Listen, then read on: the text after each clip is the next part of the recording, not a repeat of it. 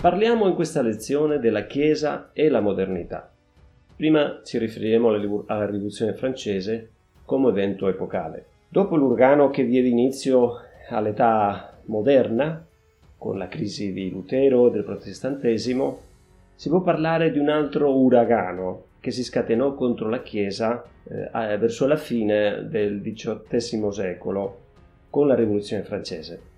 La Rivoluzione francese è un fenomeno di portata universale e giustamente la data del suo inizio è stata messa come l'inizio dell'età contemporanea, l'età in cui viviamo, come il passaggio alla modernità. Influssi culturali, sociali e politici della rivoluzione avranno ripercussioni in tutti i continenti. Da essa uscirà un mondo nuovo, diverso dal precedente, anche se la sua affermazione sarà ovviamente graduale. La rivoluzione comincia nel 1789 e termina nel 1799, dura dieci anni, ma sia il regime napoleonico eh, sia le rivoluzioni liberali della prima metà dell'Ottocento saranno, per così dire, i suoi figli, come anche più avanti i sistemi liberali e democratici, e poi le grandi ideologie dell'età contemporanea, dal nazionalismo al socialismo. Essa eh, segnerà la fine dello Stato confessionale, ma anche la nascita dello Stato totalitario. È un evento assai complesso e contraddittorio, dal quale sono derivati fenomeni storici di grandissima portata, Qui non vogliamo ripercorrere tutte le tappe di questo complesso insieme di fatti storici. Vogliamo sem- semplicemente cercare di rispondere a una domanda. Perché questi fatti che hanno segnato e conformato la vita moderna in cui viviamo e che avevano tante prospettive positive, sono stati alla fine contro la Chiesa, o almeno sono stati così percepiti dai cattolici. In altre parole, perché un fenomeno che ha tanti lati positivi e che avrebbero potuto anche beneficiare la stessa Chiesa, che ricordiamolo alla fine del Settecento si trova eh, abbastanza sotto pressione dalle eh, monarchie assolu- assolute, eh, tipicamente regaliste dei borbonici. Liberarsi da questo fardello, da questa, da questa tirannia, sarebbe stato un grande beneficio per la Chiesa, che ha visto eh, espellere i gesuiti, che ha visto tutta la politica eh, giurisdizionalista, limitativa, mm, le tendenze gallicane, eccetera. Quindi sarebbe stato un dissollievo questo, ma invece eh, la fine dell'ancien regime, la fine del, dell'unione tra mm, la Chiesa e lo Stato, per così dire, non solo non ha beneficiato la Chiesa, ma è diventato qualcosa di anticlericale per poi essere una specie di rullo compressore secolarizzante e perfino anticristiano. Il perché di tutto questo va cercato, nella mia opinione, nell'illuminismo. Per la radice della posizione anticattolica di una parte dell'illuminismo, non dimentichiamo che c'è stato anche un illuminismo cristiano, si possono trovare in eh, alcuni precedenti.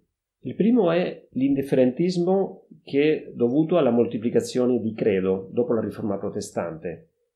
Qual è la confessione vera? C'è una verità sicura nella religione rivelata? Sembra di no perché ci sono state tante guerre, tante controversie. Quindi bisogna cercare la verità non nella verità rivelata, ma nella natura, che è qualcosa di sicuro.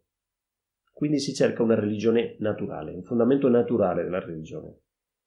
Un secondo aspetto eh, si deve trovare nelle guerre di religioni, che sono state orribili, ingiuste, anticristiane, nelle quali i capi religiosi, hanno preso parte e che sono state particolarmente dure in Francia, dove ha le sue radici o dove si sviluppa di più l'illuminismo.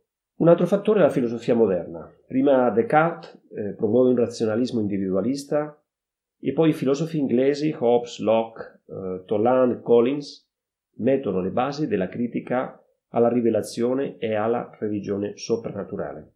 Tra il 600 e il 700 si diffonde il deismo tra i filosofi, che eh, è una specie di, di, religione naturale. Il deismo nega qualsiasi autorità religiosa, qualsiasi dogma o rivelazione.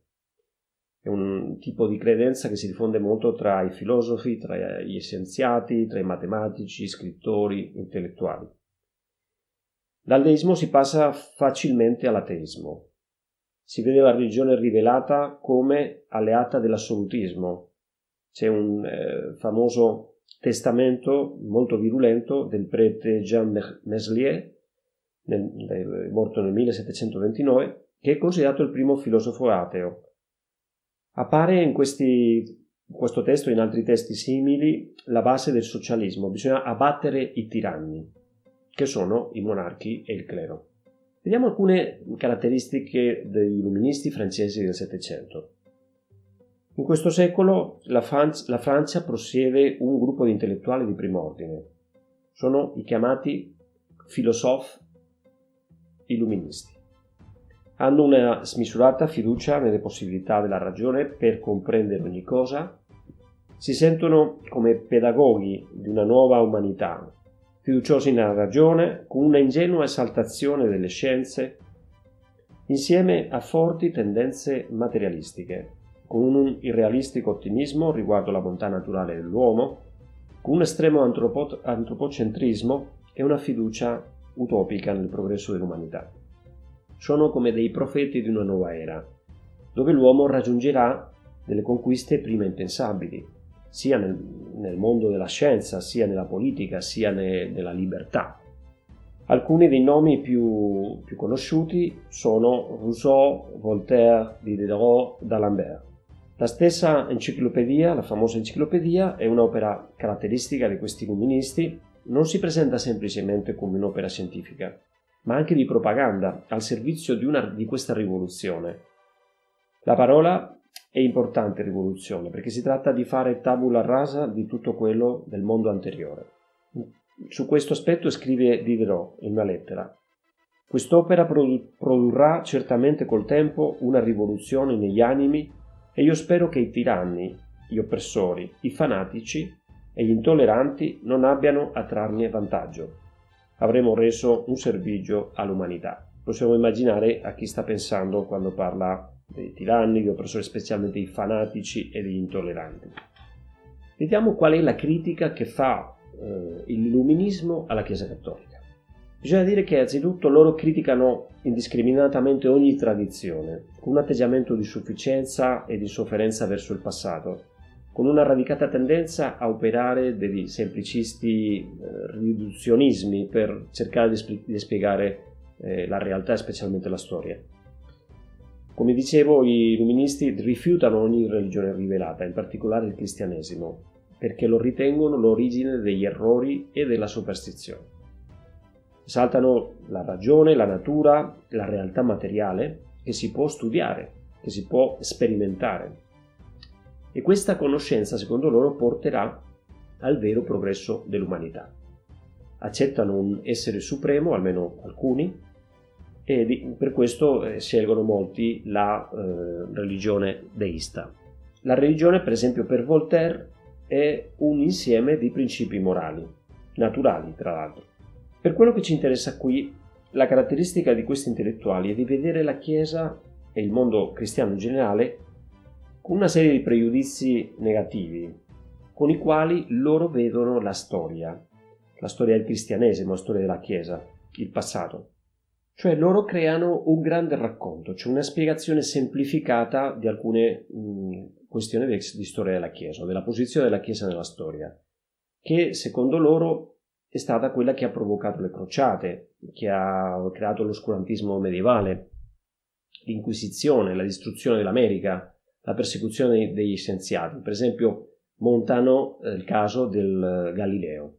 Come scrive Franco Cardini, gli intellettuali dell'enciclopedia, che già avevano avviato la demonizzazione delle crociate, della civiltà medievale e che stavano gettando cumuli di calunnie sulla conquista dell'America da parte delle potenze cattoliche di Spagna e di Portogallo, non si lasciarono sfuggire le, le opportunità che la vicenda legata a Galileo Galilei offriva in termini di, po- di polemica anticattolica.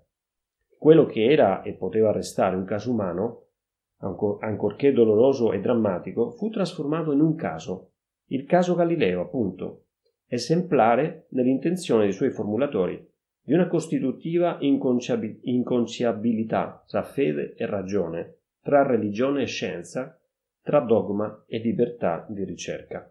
Voltaire eh, fa tutto una, un racconto, un'interpretazione delle crociate, scritto molto bene, per esempio, dove cerca di dimostrare come il papato mh, sempre è stato promotore di guerre, è stato guerrafondario. Quindi questo che si sente a volte ripetere ancora nei nostri giorni, che la religione è stata eh, alla radice di tante guerre, che è stata la religione cristiana che ha promosso tante guerre, viene da Voltaire. È stato lui il primo che ha, che ha fatto vedere le crociate come appunto un'aggressione gratuita a una civiltà superiore tollerante, che secondo, secondo lui era l'Islam, da parte di eh, praticamente dei, dei, dei, banditi rubagallini che sono, erano andati lì con un fanatismo religioso per fare turismo nei luoghi eh, santi.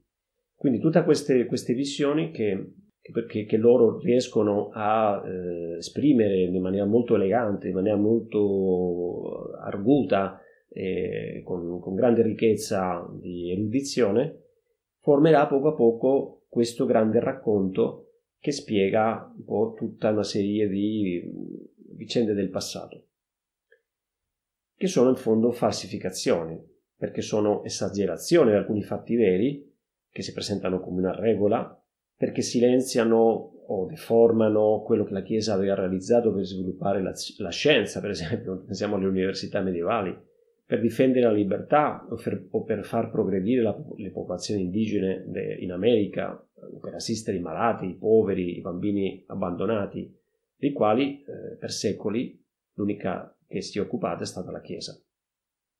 Queste falsificazioni, questi luoghi comuni, che sono stati smentiti o ridimensionati dai studi storici seri, saranno ripresi comunque dalle ideologie moderne per aizzare l'anticlericalismo sia di stampo liberale che socialista o comunista, addirittura nazista o fascista.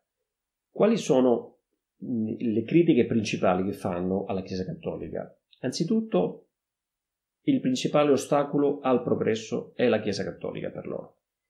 Questo è un eh, luogo comune molto ripetuto, perché per loro è fondamentale, come abbiamo visto, l'idea del progresso. È tipicamente una parte dell'ideologia moderna della modernità e questa idea del progresso continuato e che non si fermerà mai. Quindi vedono nella Chiesa un, un ostacolo al progresso. Eh, perché la Chiesa la vedono come una istituzione reazionaria, quindi nemica della libertà, della democrazia e del progresso nel piano politico. Oscurantista, perché nemica della scienza, secondo loro, e della conoscenza, quindi impone di credere ciecamente alle verità rivelate invece non fa eh, che perseguitare gli scienziati che invece, eh, come Galileo, avevano dimostrato che mh, c'era una contraddizione tra quello che diceva la Bibbia e quello che si vede nella natura. Perché pensano che la religione cattolica eh, promuove la superstizione, che è una specie di, di, di spiegazione primitiva eh, sui fenomeni naturali che adesso la, la scienza finalmente spiegherà, da, dai miracoli del Vangelo a tanti fenomeni che erano ritenuti soprannaturali che invece per loro si, vedono, si dimostrano che sono fatti naturali. Ma allo stesso tempo intollerante, quindi con questi difetti cerca di perseguitare chi la pensa diversamente di, di, di lei. Quindi loro riescono a fare un'operazione che crea una spaccatura artificiale tra la fede e la ragione, tra la fede e la libertà. Queste saranno due, le due spaccature più forti. Cioè se tu sei con la ragione non puoi, non puoi avere fede. Se sei per la libertà, nel piano politico o quello che sia, non puoi neanche accettare la fede. Loro sono specialmente contrari ai religiosi. Perché? Perché dicono che sono ipocriti, che non credono a quello che predicano e che vivono senza una vera vocazione. Ehm, questo in parte era vero in alcuni casi perché in questo momento gli ordini religiosi vivono un momento di grande crisi. Saranno riformati dagli stessi pontefici, però è vero che vivono un momento di grande, di grande decadimento. C'è un'opera che è molto rappresentativa di questo periodo, che è La Religieuse, di un romanzo di Diderot, che, eh, dove Essal diciamo, propone il famoso topos, chiamiamolo così, della, della monaca di, di, Monza, cioè la monacazione forzata, che sarà un eh, tema tipicamente anticlericale, no? cioè le persone sono lì costrette, senza libertà, portati magari da un, da un padre tirannico, rinchiusi a vita in un carcere eh, come, un, come, un, convento. Poi perché considerano i religiosi gente passiva, che è socialmente inutile, che non lavorano, che sono di cattivo esempio. Specialmente i contemplativi eh, e i mendicanti sono ritenuti completamente inutili alla società, perché non, non si guadagnano da vivere.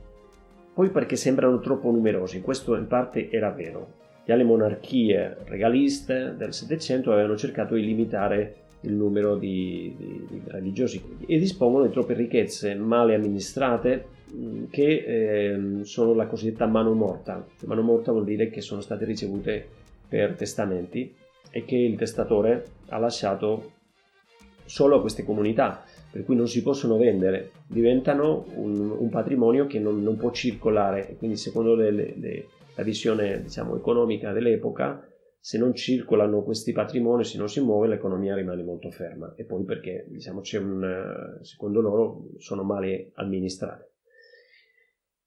Poi perché ripugna alla cultura liberale l'idea di vuoto perpetuo, specialmente quello dell'obbedienza e con anche della povertà, della limita- limitazione della proprietà privata, perché creerebbero dei cittadini di seconda, di categoria inferiore, cosa che per eh, una rivoluzione liberale è impensabile, perché proprio quello che cerca di fare è abolire i privilegi e fare parità di diritti tra tutti i cittadini, almeno questa è la bandiera.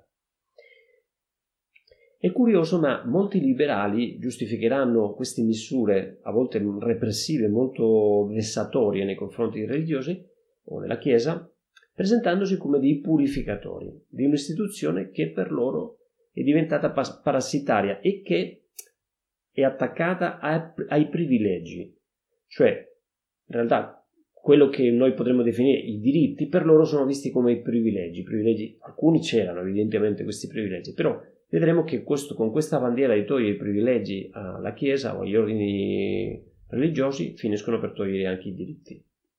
Infatti i rivoluzionari si presenteranno spesso come liberatori di questi prigionieri, cioè per lo, i religiosi durante la rivoluzione francese per esempio arriveranno nei conventi eh, tutti contenti e diranno ah siete liberi per finalmente potete uscire, potete sposarvi, potete fare una vita normale. Eh, le povere suore che stanno lì magari dicono guarda questa è la nostra casa, noi vogliamo restare qui, no? siamo contentissimi qua, abbiamo una vita felice questo sconcerta molto ai, ai rivoluzionari, perché pensavano veramente che, che, la gente che stava lì era contro la, la loro volontà. Qui vediamo un esempio della propaganda anticlericale di quell'epoca. Nella didascalia si legge in francese: Per rifornire le vostre feste, i lavoratori e gli artigiani vivono nell'indigenza e sono come condannati agli lavori forzati. È il popolo che fa penitenza, sì, ma per i vostri vizi e i vostri peccati. Questo tipico della stampa satirica che si diffonde molto in quest'epoca. Quindi il liberalismo propone di guagliare tutti i cittadini, quindi eliminare come prima cosa i privilegi, soprattutto quelli ecclesiastici, e accusano il clero di essere mondano e frivolo, non mancava un po' di ragione in questo, e alla Chiesa di aver tradito lo spirito cristiano, quindi si presentano come dei, dei, quelli che vogliono salvare lo spirito cristiano, dei veri cristiani. Bisogna ricordare che anche nel Settecento sono fondate le prime logge massoniche che fanno sua l'ideologia illuministica. La rivoluzione francese è una conseguenza o è un'applicazione delle idee illuministiche. Per i rivoluzionari la liberazione dell'umanità richiede un totale, una totale ristrutturazione della società, secondo questi principi. Anche se non nasce la rivoluzione con un atteggiamento anticristiano, anzi, tra di, nel loro file dei rivoluzionari ci sono tanti ecclesiastici, soffre una trasformazione, passa di essere antimonastica, poi ad essere anticlericale, poi infine anticattolica e alla fine anticristiana. La rivoluzione francese segna eh, la fine dell'Ancien Régime, dell'unione della Chiesa e lo Stato dal trono e all'altare. Uno dei postulati chiave di tutta la rivoluzione è la separazione tra la Chiesa e lo Stato, però bisogna capire bene che cosa si intende come separazione, perché a volte questa separazione in realtà è una forma di controllo sulla Chiesa. Adesso parliamo di cose che conoscete molto bene, della rivoluzione francese che tutti abbiamo studiato a scuola. quindi vado molto veloce, però mettendo in risalto questi aspetti che interessano di più alla storia della Chiesa. Nel 1789 gli stati generali, convocati per far fronte a una crisi economica, evolvono in assemblea costituente. Qui vediamo subito le, le vecchie idee di Marsilio di Padova, dei protestanti e di tanti altri, che fanno capolino, perché subito i beni della Chiesa dev- si dice devono essere messi a disposizione dello Stato. Questo lo propone addirittura un vescovo, Talleyrand. Sarà lo Stato a sostenere il clero. Quindi il, il, il clero diventa una specie di funzionario religioso. Importante sapere che tra i giuristi dell'epoca si eh, tendeva a pensare questo, che la nazione sia l'unica proprietaria dei beni. La prima cosa è sopprimere alcuni ordini, soprattutto i monasteri contemplativi, ritenuti inutili se non compiono una funzione sociale. C'è una carrellata di misure anticlericali che adesso mm, vi risparmio, però per arrivare al 12 luglio 1790 alla promulgazione della cosiddetta Costituzione civile del clero. Che cosa è questa Costituzione civile del clero? Lo Stato assorbe eh, e organizza la Chiesa. Si chiede un giuramento a tutti i chierici, quasi tutti i vescovi e la metà del clero rifiuta di giurare. Sono i cosiddetti refrattari o Ansermonté. Dall'altra parte ci sono i giurati, che in francese chiamano Assermonté. Si consuma così un vero scisma. I refrattari sono tolti tutti i diritti e tutti gli incarichi. Si continuano, si alternano eh, le misure anticlericali in questo processo, mentre il processo segue il suo corso e eh, cominciano le misure anche eh, violente contro i dissidenti.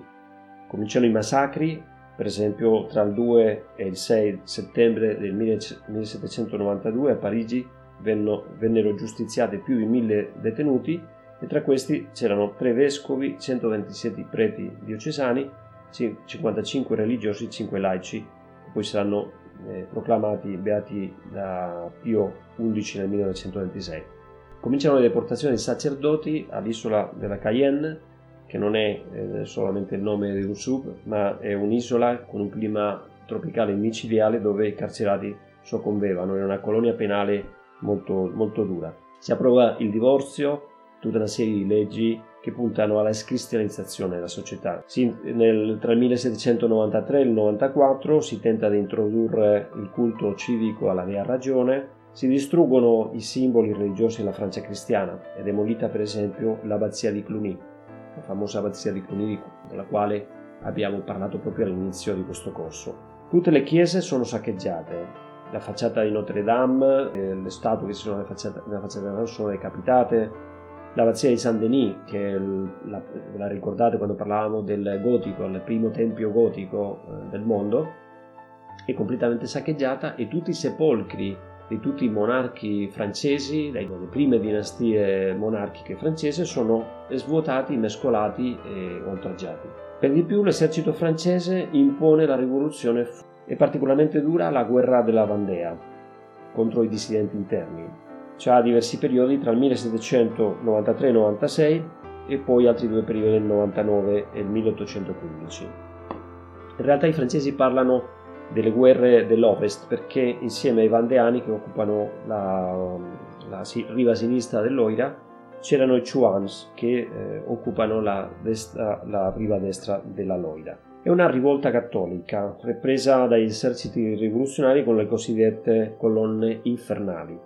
Nella Vandea gli eserciti repubblicani perseguono l'obiettivo della distruzione totale e sistematica. Le abitazioni sono saccheggiate e bruciate, le coltivazioni distrutte, gli animali abbattuti, uomini, donne e bambini torturati e uccisi.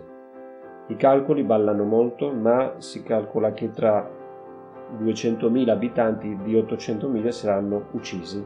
Nel 1798 i francesi stanno a Roma, proclama la prima Repubblica Romana.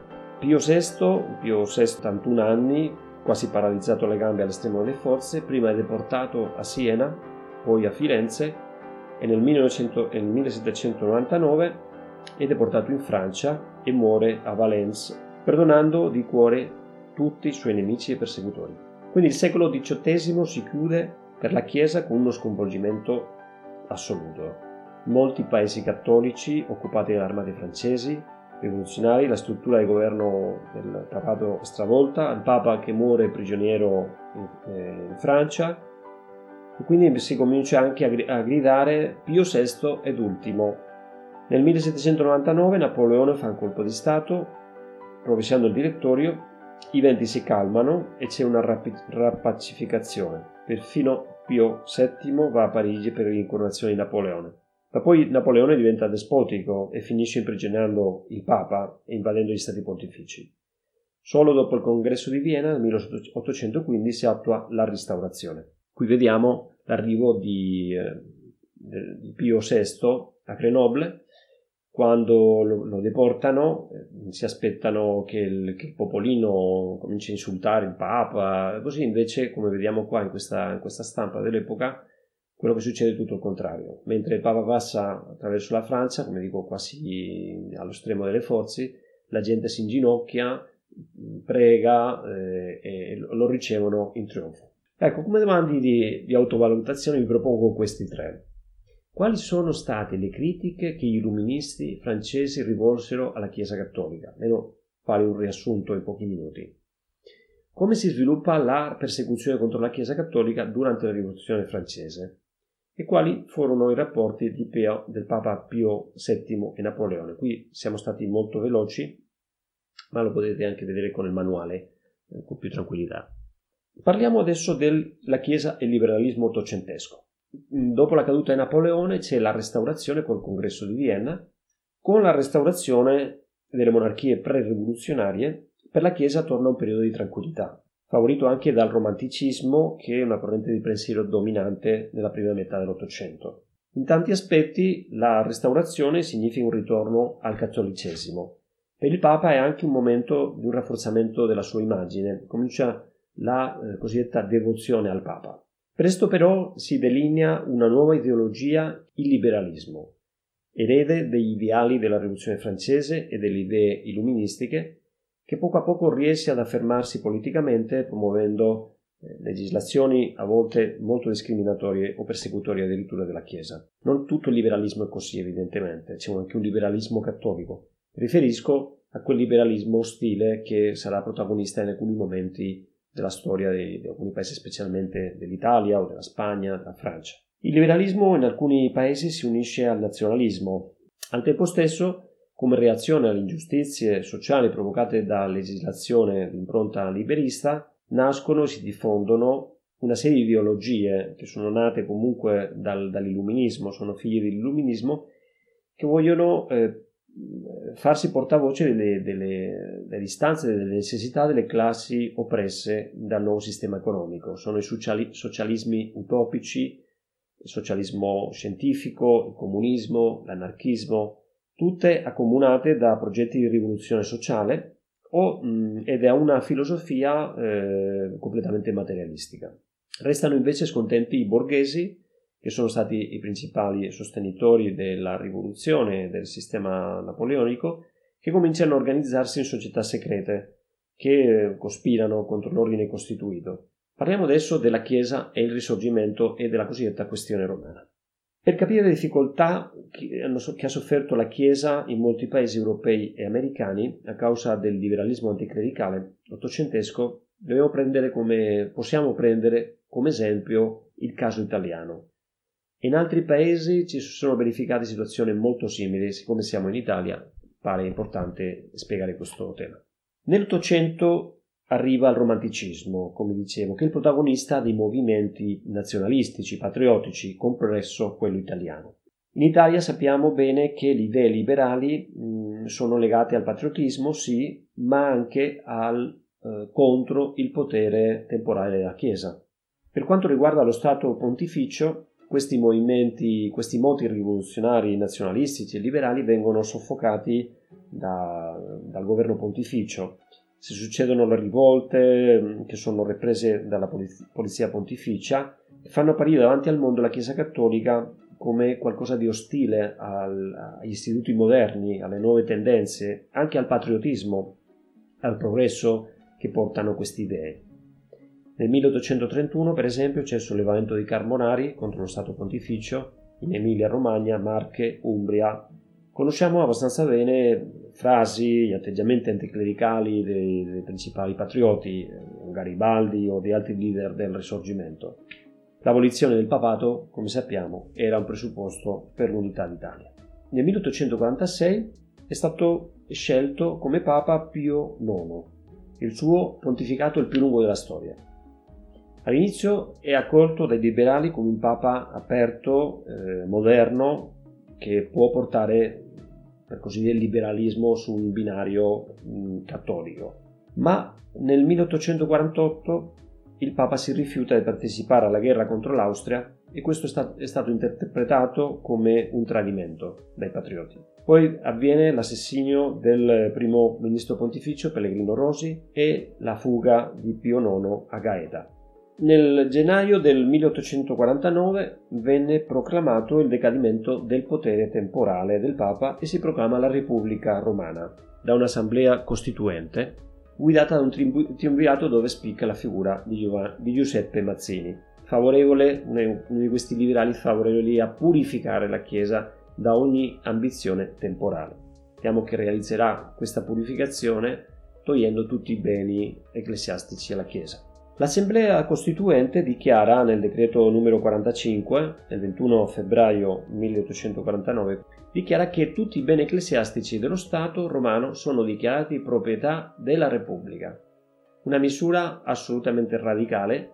Nel luglio 1849 l'esercito francese sconfigge i difensori della Repubblica Romana e il Papa torna a Roma. Ma l'atteggiamento di Pio IX sarà completamente cambiato. La peculiarità dell'Italia è che l'ideologia liberale in que- in questo, eh, di stampo illuminista si troverà ad affrontare la Chiesa non solo su un piano ideologico come in altri paesi, ma anche politico, perché c'è tutta la questione dell'unità italiana. Vediamo qual è stata la politica piemontese riguardo la Chiesa, perché sarà questa politica quella che poi si imporrà nello Stato unitario. Allora, la politica piemontese in materia ecclesiastica si muove secondo due, due tendenze, due binari. Una è quella separatista, tipicamente liberale, che cerca di eliminare i privilegi, le esenzioni eh, della Chiesa secondo i principi liberali. Poi c'è un'altra che è cosiddetta vessatoria o ehm, che porta a un giurisdizionalismo molto aggressivo, che te- cerca di fare ingerenze e soprusi. Parliamo prima della politica separatista. Nel 1848 si proclama la libertà di culto, una, diciamo, un diritto fondamentale e tipicamente liberale, cioè ogni cittadino di qualsiasi religione ha gli stessi diritti civili. Nel 1850 c'è la, legge, la prima legge Sicardi che toglie il privilegio del foro ecclesiastico, quindi la, il fatto che, il, che, un ecclesiastico abbia il diritto di essere giudicato in modo diverso, con un trattamento giudiziario separato, e sopprime anche il diritto di asilo, che era per un eh, ricercato che si trova a rifugio in una chiesa non poteva essere mm, diciamo, detenuto. Poi però arrivano le, anche le leggi vessatorie. La prima di tutte, nel, sempre nel 48, è il, eh, la soppressione della Compagnia di Gesù, con lo sproprio dei, dei suoi beni e l'espulsione di tutti i gesuiti stranieri. Analoga eh, sorte hanno le dame del Sacro Cuore ritenute un, molto vicine ai gesuiti. Per eh, quelli che promuovono queste, questo decreto, i gesuiti sono una setta, un'associazione politica internazionale che ha propositi antinazionali, antipatriottici. Questa misura è molto contestata nel Parlamento e si dice che questo non è libertà, non è liberalismo, però il fatto è che si approva. La seconda legge Sicardi nel 1850 mh, mm, si va contro la mano morta, cerca di evitare che si accumulino altri beni in mano degli ecclesiastici, quindi proibisci che i corpi morali, siano ecclesiastici o laicali, possano acquistare beni immobili o accettare donazioni tra vivi, quindi pure eh, disposizioni testamentarie a loro favore, quindi non possono, eh, senza un'autorizzazione governativa, ricevere donazioni eh, di, immobili o acquistare nuovi immobili. Nel 1854 la legge Cavour-Rattazzi forse una delle più radicali. Per questa legge cessavano di esistere quali enti morali riconosciuti dalla legge civile le case poste nello stato degli ordini religiosi, i quali non attendono alla predicazione, all'educazione, all'assistenza degli infermi, cioè senza la cosiddetta utilità sociale. Quindi così eh, con, questa, con questa legge sono per decreto sopprese 21 ordini maschili in Italia, 13 femminili, con 335 conventi e case di religiosi, un totale di 3.733 religiosi e dei 1.756 religiosi sono, sono espulsi dalle loro case. I beni incamerati sono destinati a una cassa ecclesiastica che per sovvenire alle esigenze economiche del clero. Questa è stata una concessione al radicalismo intransigente di Rattazzi che eh, ha finito per distruggere veramente il principio separatista di libera Chiesa e libero Stato che aveva proclamato Cavour. Quindi finisce questa, diciamo, sano liberalismo, sana separazione per diventare sempre di più una linea vessatoria che sarà poi quella che si imporrà un po' anche per la, la reazione del Papa di fronte a tutto questo la, la, visione del Papa è sempre più ostile a, questa, a queste misure, come, come ovvio. No? Con l'avvento del Regno d'Italia nel 1861, eh, la impossibilità di trovare un'intesa con il Papa, si rafforza molto la, la posizione, questa posizione anticlericale vessatoria.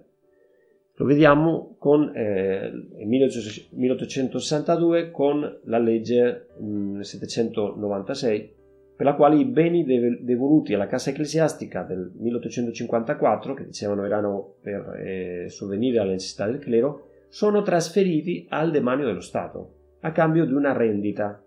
Quindi questo eh, si fa rompere completamente la destinazione di questi beni, perché erano beni che erano stati messi a disposizione degli ordini religiosi per uno scopo, per, un, per una mm, finalità di un certo tipo e quindi non potevano, essere, non potevano cambiare destinazione questi beni, no? Invece questa legge lo permette.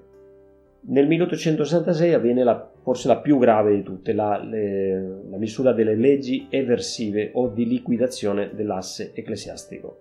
Con questa legge, eh, che è stata approvata solo dalla Camera, potere, in un momento di, che aveva poteri speciali durante una guerra contro l'Austria, non sono più riconosciuti dallo Stato gli ordini, le corporazioni e le congregazioni religiose secolari ed i conservatori e ritiri, i quali importino vita comune ed abbiano car- carattere ecclesiastico. Si sopprimano tutti i conventi italiani, tranne quelli di più grande importanza storico-artistica, dove si vede che se, se vanno via i monaci, come l'abbazia di Monte Cassino, dei Cavalli Tirreni, finirà per distruggersi quel, quel monumento nazionale.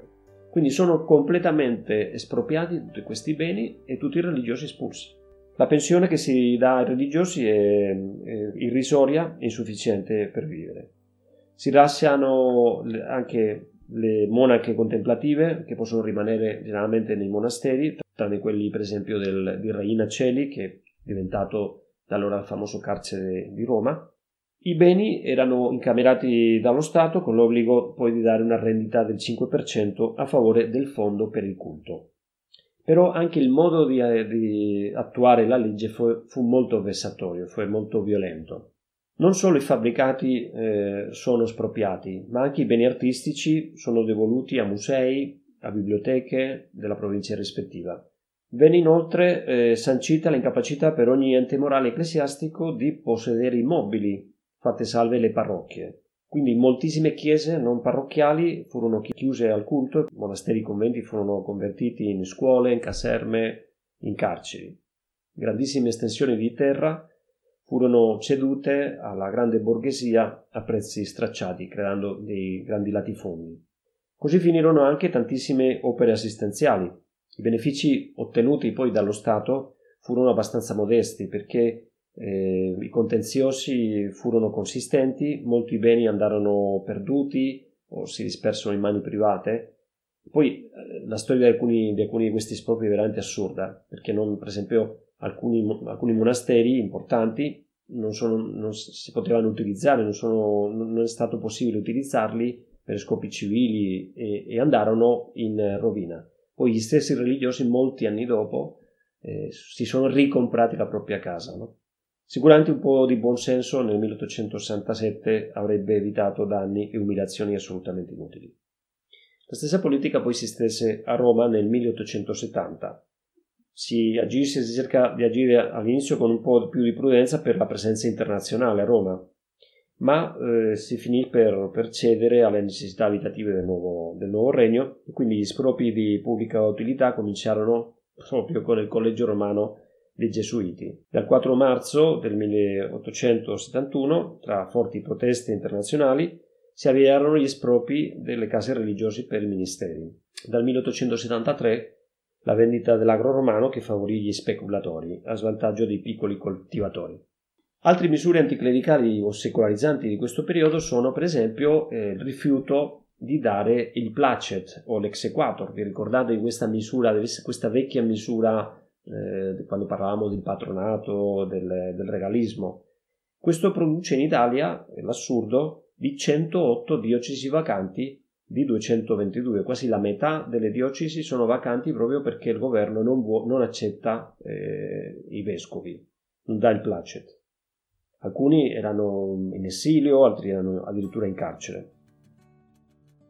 Poi fu introdotta l'esclusività del matrimonio civile, si toglie ogni effetto civile al matrimonio canonico e nel 1869 fu eh, varata la legge che sottoponeva gli ecclesiasti all'obbligo di leva.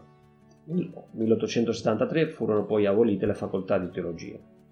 Quindi il laicismo eh, diventò un tratto identitario di un ampio diciamo, segmento del fronte politico, con molteplici manifestazioni a volte molto bizzarre, no?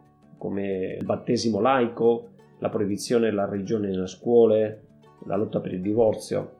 Quindi diede un, una specie di programma politico sia ai liberali di stampo massonico o, o radicale che ai socialisti. Nel 1862 il Papa considera il potere temporale come indispensabile. Con lui eh, tutta la Chiesa pensa, pensa, che senza il potere temporale non, non può esistere la Chiesa e quindi il Regno d'Italia appare come il grande usurpatore e i suoi principali esponenti, eh, a partire dal re, sono scomunicati. Nel 1870 avviene la conquista di Roma, la breccia, dopo la breccia di Porta Pia, e questo è un, eh, per, eh, per, tanti italiani, ma anche per, per tutto il mondo cattolico, un segno praticamente apocalittico. La abolizione dello Stato Pontificio sembra un tentativo di abolire il papato. Quindi ha un grande impatto internazionale. Roma poi diventa teatro di episodi di anticlericalismo. Si possono nominare tra tanti il tentativo di buttare il cadavere di Pio IX nel Tevere durante il trasferimento della Salma nel 13 luglio 1881, oppure eh, il, con- il, primo congresso degli ateisti, celebrato a Roma nel 1889, primo centenario della rivoluzione francese, che con l'occasione eh, ha, ha eretto un monumento a Giordano Bruno a Campo di Fiore. Nel 1874 Pio IX dichiara inaccettabile per i cattolici italiani partecipare alle elezioni politiche del Regno d'Italia, che è considerato usurpatore.